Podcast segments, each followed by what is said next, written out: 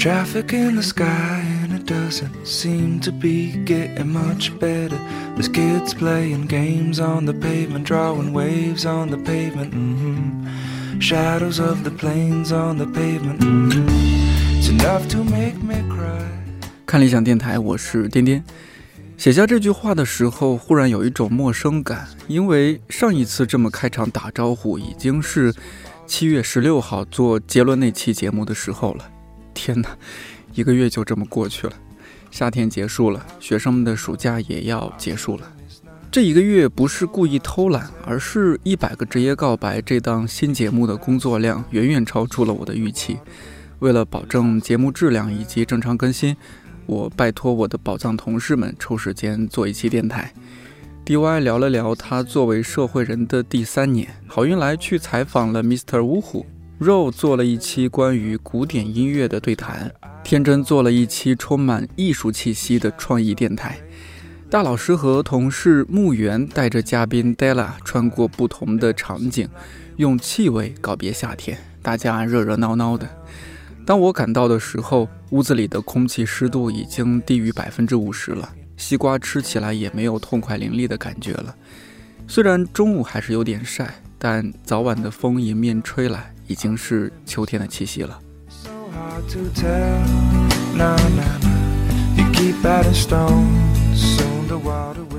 昨天在公司偶遇了一位很久不见的同事，这几年他遭遇了一些人生变故，在我们的视野当中消失了一段时间。晚上在一起吃饭，聊起初相识时候的种种场景，不敢相信几年时间就这么过去了。他捏着我的胳膊说，你怎么瘦成这样了？和我们刚认识的时候比，感觉完全换了一个人。我晚上回去在电脑里找到当年的照片，好像确实是瘦了不少。记得刚来北京的时候，我和大学同学住在一起，我忙他更忙，有时候他们会开会开到半夜，回来他的嗓子都是哑的。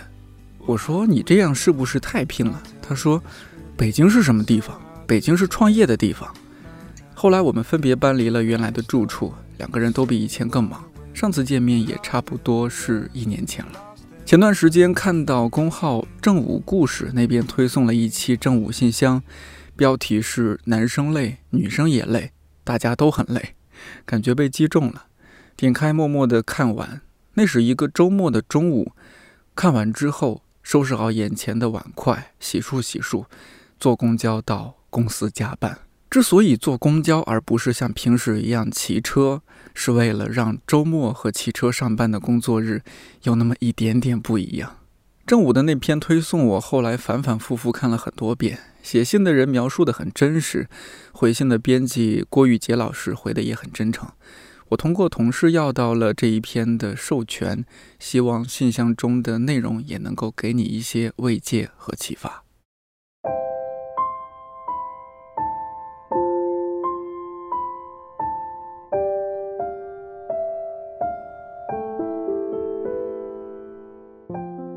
第一封信是这样的，郑武君好呀，今年因为工作的事情，其实已经不开心很久了。虽然我也知道，这种环境下大家都一样，大公司吃起人来很优雅的，用刀叉还会跟你商量，绝不流血，体面、冷静、有条理。明知道这样是不合理的，可是我站起身看了一下四周，发现大家都没有表情。前阵子回顾这一年，发现没有任何东西可以写在简历上，但我却把自己的很多健康埋葬进去了。有时候看到母亲发过来的信息，小心翼翼地询问下班了没，眼眶一下子就红了起来。我的父母家人那样的宝贝我，而这又是什么样的工作让我这样去消耗自己呢？打开社交网络，又都是些鼓励利用碎片时间学习呀、奋斗啊的自我鸡血。我想啊，我每天为了应付工作上的事情已经很累很困了，还要这样子苛责我没有好好利用时间，真的好没意思。那天我看了 G Q 实验室那篇那些没有性生活的九零后，就想起张怡薇在知乎上对为什么现在的男性普遍不对女性展开追求了的回答。他说，因为爱很累，而大家普遍累得要死，男生累，女生也很累，大家都很累。有那么一瞬间，我突然对那个我一直心心念念的男孩子失去了期待。他回不回我消息，我都已经不太在意了。其实是在意的，做梦都想着他回，可就是有点累了。有一天开完会出来，我抱着文件站在窗边，看到外面黑云压城，但就是不下雨。岭南的雨季要来了，昏昏沉沉。我对性没有经验，可是我觉得那样的天气很适合跟爱的人在屋子里拥吻做爱，激烈有温存，是对外面那庞大且冷漠的秩序以及温柔的反抗。我觉得我内心充满了破坏的冲动，可是理智不让我失控，觉得自己也太无聊了一些。就像晚上跟朋友去吃小龙虾的时候，总是会点啤酒的，喝了三瓶已经微醺了，我很想再喝到放倒的，可是想到明天还有很多工作，就摇头起身走了。然后在马路边等车的时候，播着 The Midnight 的歌，从 Sunset 到 Los Angeles， 大家安静地蹦野地。周围的人在安慰我的时候都会说，没事的，你还年轻，大家都焦虑，这是生活的原本真相。哦，这是真相，我知道的，可真的就只能这样吗？我理解，我接受，但是我还有疑问。有时候看到我们这一代年轻人活成这个样子，有点哭笑不得。总之，我固执地认为不全是我们自己的问题。写到这里，整个人平静了很多。我是一个藏不住心事的人，写信给正午可能是唯一不会伤害到太多人的倾泻方式。本来想发征友的，想知道这个世界上另外一些可爱的年轻人是怎么样面对焦虑的。可是如果要保持连接，是需要很多精力的，我没有信心做到，怕辜负别人的真诚。工作上的变动昨天也落地了，人都没了一半了，真的很想辞职，但我想到我的上司有在给我一些机会学习，要不再试一下，坚持一下吧，谁知道呢，对不对？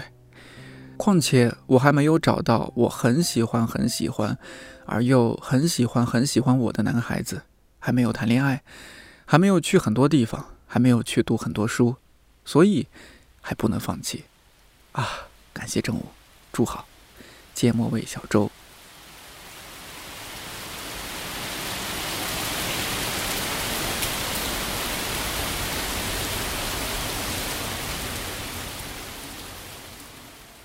正午的回复是这样的，芥末味小周，你的信写得挺好的，我读了好几遍。我想到学者陆新华曾经说过一句话，资本主义是要毁灭婚姻制度的，买不起房子，生不起孩子，生活压力那么大，年轻人都结不起婚了。看很多人的生活，的确是这句话的注解。九九六之后，哪有力气，哪有时间，哪有激情再去恋爱？而婚姻有可能是共同应付生活，却也有可能是另一场苦战。我没有在大公司待过，但也可以想象，与其说那是大公司，不如说是惨烈的现代生活，为了生存，为了出人头地，或者说体面的生活，为了某种程度的自由，把自己献祭了。我不确定是不是年轻一定要经过这段路才能找到自己的天空，但是我同情走在这条路上的年轻人，也庆幸自己不用过那样的生活。我无法给出什么具体的建议，因为一切道路都得自己摸索，一切代价都只能由自己承担。我只能说，生活总是有另类的可能，不只是去岛上旅行，买一个新包包那种可能，那种自由，而是找到真正热爱的工作，拥有值得爱的人，那种在活着的感觉。至于什么时候才会有，不要放弃困惑，不要放弃尝试。年轻人最可怕的是失去热情，而不是别的。加油，郭玉洁。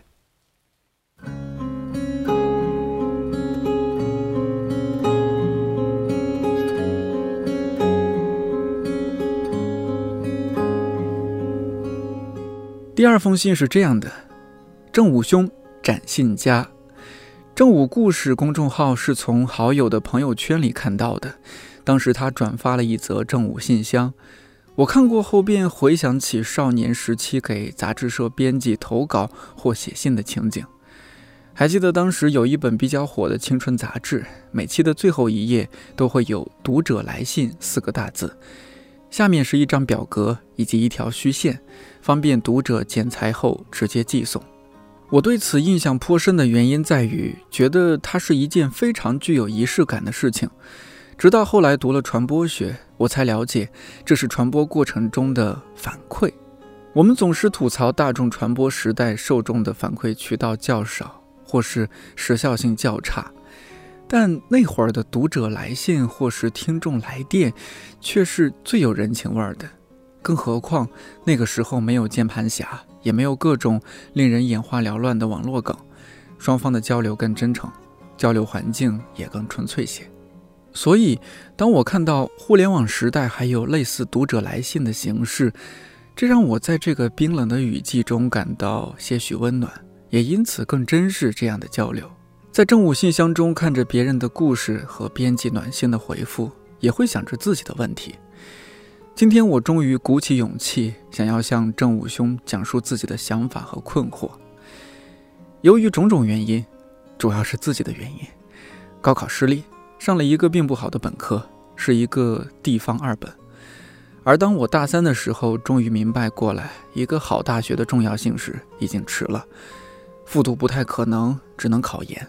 选择学校的时候再一次盲目，没有认清自己的实力，随大流选了一所九八五院校，浪费了一年无果，又选择了一所二一一院校，高分上岸。来到现在的这所大学，我十分珍视这里的一切，包括同学、老师和图书馆。我后悔大学四年的虚度，于是恶补知识，希望能够弥补那些被浪费的时间。我的基础比较薄弱，好在慢慢摸清了做学术的门道。我喜欢我的专业，也喜欢读书。我是一个不善 social 的人，但耐得住寂寞，因此做学术似乎是最适合我的工作。眼看即将研三，准备考博还是就业，成为眼前的问题之一。但更大的问题是，我的第一学历较差，平时面对别人问本科是哪所时，总是羞于启齿。我担心博士的招考是否也会歧视第一学历，甚至觉得自己考博本就是毫无希望的。由于这种自卑心理，我总是陷入自我怀疑，时而信心来时觉得自己能力还行，时而却质疑是否高估了自己。我知道它是我人生路上的绊脚石，也是无法更改的遗憾。我本应有机会复读选择更好的大学，我知道这就是我的人生轨迹，我接受它，但又无法坦然面对。即便是找工作，简历上也要矮别人一头。如今身边的同学不时吹捧我，甚至鼓励报考清华。我知道这只是一个玩笑话，清华就像我心目中的殿堂，是一个遥不可及的梦，有时候宁愿沉睡在梦里，也不愿用冰冷的现实打破它。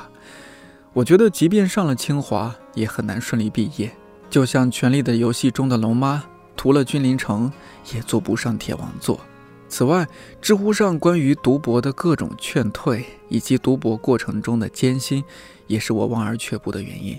我还是有些理想主义的，我喜欢那个相对较为纯净的象牙塔，但似乎现实总会打击那些天真幼稚的理想主义者，直到他们向现实妥协。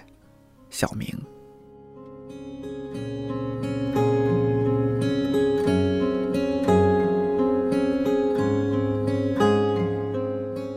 正午的回信这样说：小明兄，谢谢你的信任，讲了一个非常实际的问题。的确，因为教育资源的分配极度不公，当我们考上不同的大学，所受到的教育天差地别。不过现在这个时代，书籍资料随处都可以拿到，不同学校之间的区别有多大呢？大约区别在于老师。我的老师戴锦华说，现在的大学课堂不应该是传授知识，而是分享问题。而说到分享问题，大师的网络公开课也很多啊。我真的相信，只要勤奋，在知识上不用在乎出身。当然，每所学校都有自身的历史，好学校是有光环的。我真诚的希望你不要在意这一点，这只是虚荣而已。多少顶尖学校的学生毕业之后，也不过是浪费了自己的天分和所受的教育，只剩当年的光环而已。高考就是他们人生的巅峰了。另一重值得被打破的光环是学术。今天的学院很堕落了，有名的学者成为学阀，年轻人争做学术打工仔，知识只在内部循环，与正在发生的现实毫无关联。不客气地说，很多学者研究的成果远远不及一些学术体制外的观察者。我不是在怀疑你对学术的热爱，只是想跟你说，假如离开了那个体制，也没什么大不了的。你可以做一个业余的研究者、读者，也许会更有趣。希望你放宽心。祝好，郭玉洁。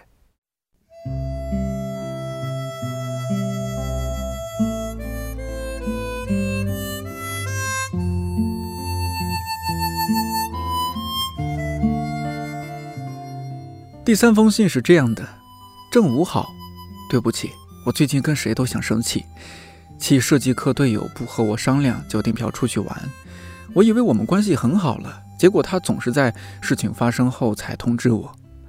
我申请好一家实习啦，我哪天要去哪里参加夏令营啦，我哪天要去哪里参加会议啦。我嫉妒他在设计课同时还能干很多事情，我像个傻子一样只知道埋在教室，还气结构课队友一个玩失踪，一个拖着不干活。为什么都研究生了，只想着拷贝上节作业？为什么数据出错不是分析原因，而是把错数据删掉或者改改符号，让他们看起来正确？面对这样的队友，我真的不知道怎么讨论。而且他态度贼好，除了拖着不回复我的催促，我想生气都觉得生气是不是太出格了？这个小组作业太累了，我特别不喜欢 push 别人。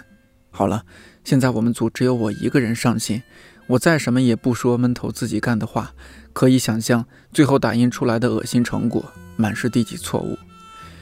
这就是现在的现状，大家都是成年人了，有自己的事情，自己的安排，课堂作业怎么省心怎么来。我昨天跟邻居说，我简直想打电话过去催他们。邻居说，算了，礼拜天没人想干活。很有道理。可是现在我觉得，我从周四就在群里发消息说周日要做好发我，有心的话完全可以做好发我的呀。就算默认礼拜天不干活，可是工作日根本干不完的情况下也不干的话，明知道这样也不干的话，我觉得我何必呢？我之前想把这次艰难的小组作业当成一次练习的机会，怎么组织团队出成果，所以在装可爱装亲切的求大家催大家发给我。对于我来说还是太耗费精力了，我坚持不下去了。周一摊牌，如果大家再不回我消息，我就不管了，做好我的部分交上去算了。可是如果大家因此决定忍辱负重干活的话，我还要花费更多的时间纠正错误，比如告诉他们为什么不能拷贝上街的，因为我们结构不一样。哎，这么说完确实是在浪费时间了。不知道可不可以请正午作为旁观者直白地告诉我，我是不是心眼太小，还是需要磨练成为一名没有感情的组长，还是不要太较真。来自好不容易温暖起来。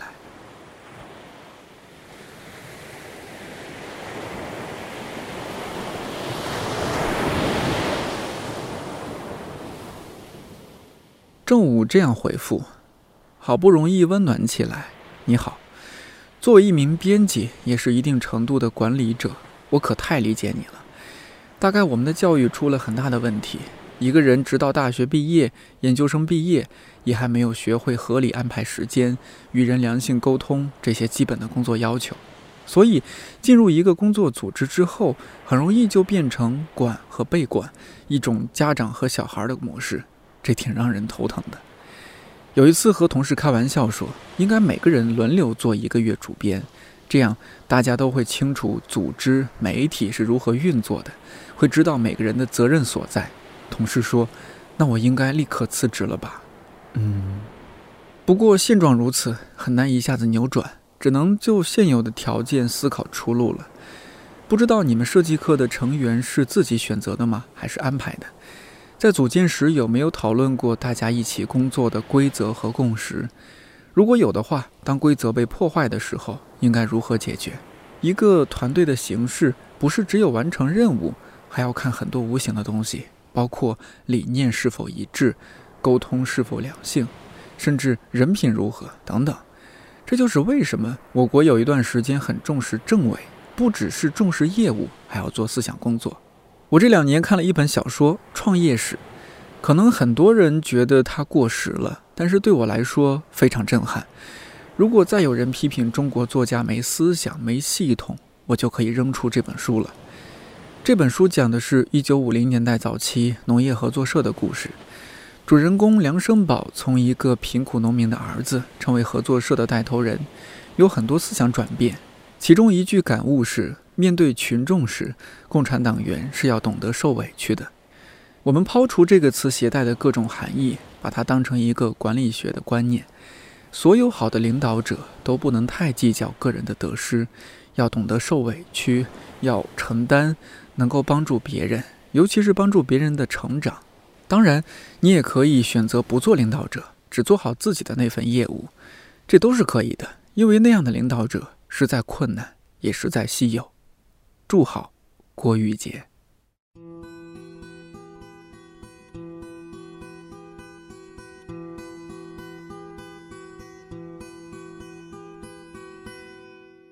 第四封信是这样的：正午，你好。看了六月十六号这一期的文章，感触很深。我没去过甘肃和北京，现在是在温暖湿润的南方的一个湖边。我二十八岁，工作四年，这个年龄比同时毕业的同学大多年长两岁，毕业后折腾试错又耽误两年，所以到现在同龄的朋友基本都收入不错，结婚生子，而我最近工作才算稳定下来，起步底薪依然单身。因为催婚，我和父母的关系已经变得很差了。亲朋好友介绍的相亲对象差不多有十个左右了，这些女生大多跟我同龄，但都已经步入社会多年，世故老练，甚是成熟，三观和我差别挺大，共同话题很少。因为收入、性格、距离、三观等等原因吧，都没后续。父母说理解不了我，他们觉得只要是异性都可以相处的。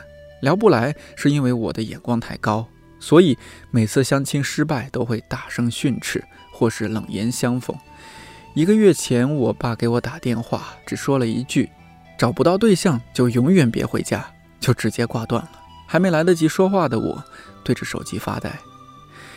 我不知道大多数三十岁上下的年轻人生活都是怎么样的，但一个普通的不能再普通的我，连工作、恋爱、结婚都那么奢侈。大学四年的时光真的很幸福，毕业之后就真的要自己去迎接无数的血雨腥风。作为一个自卑、内向、胆小、容易紧张、经常脸红、不爱社交的男生，去解决这些难题，可真像是波涛汹涌中的一叶扁舟啊！祝福正午，杨。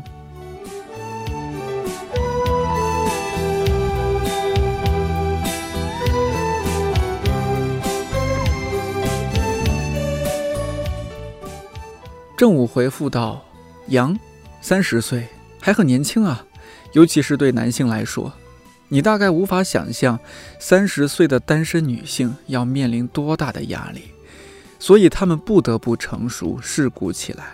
想想别人的难处，会不会让你轻松也开放一点？找不到对象就不回父母家，那不是挺好吗？自己做点想吃的，出去交朋友、旅行，想想就觉得有意思。别被自己的恐惧压垮了呀，加油，郭玉洁。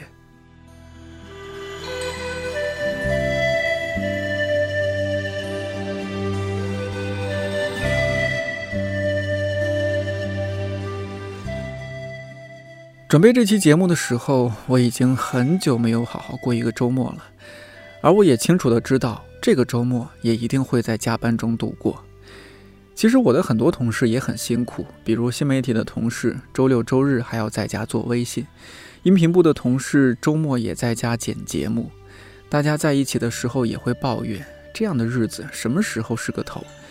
但我又很清楚，在这儿的这些同事都希望在工作中学习更多，成长更多，做更多不一样的尝试。大城市的竞争那么激烈，谁都不愿意做一颗生锈了就被随意丢弃的螺丝钉。 One, two, ready, go.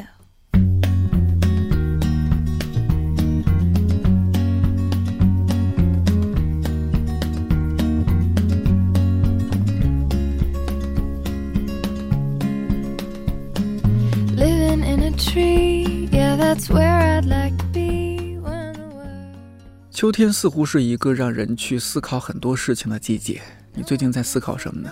可以在评论区我们一起聊聊。另外，如果你对正午信箱感兴趣，也可以给他们写信，邮箱地址我会放在这期节目的文稿区或者评论区。正午是我很喜欢的内容创作团队，他们做的 M O O C 正午系列我一直在读，最新的一本是正午期我们的生活，感兴趣的话你也可以找来看看。看理想电台，我是颠颠，祝你早安、午安、晚安，我们下期再见。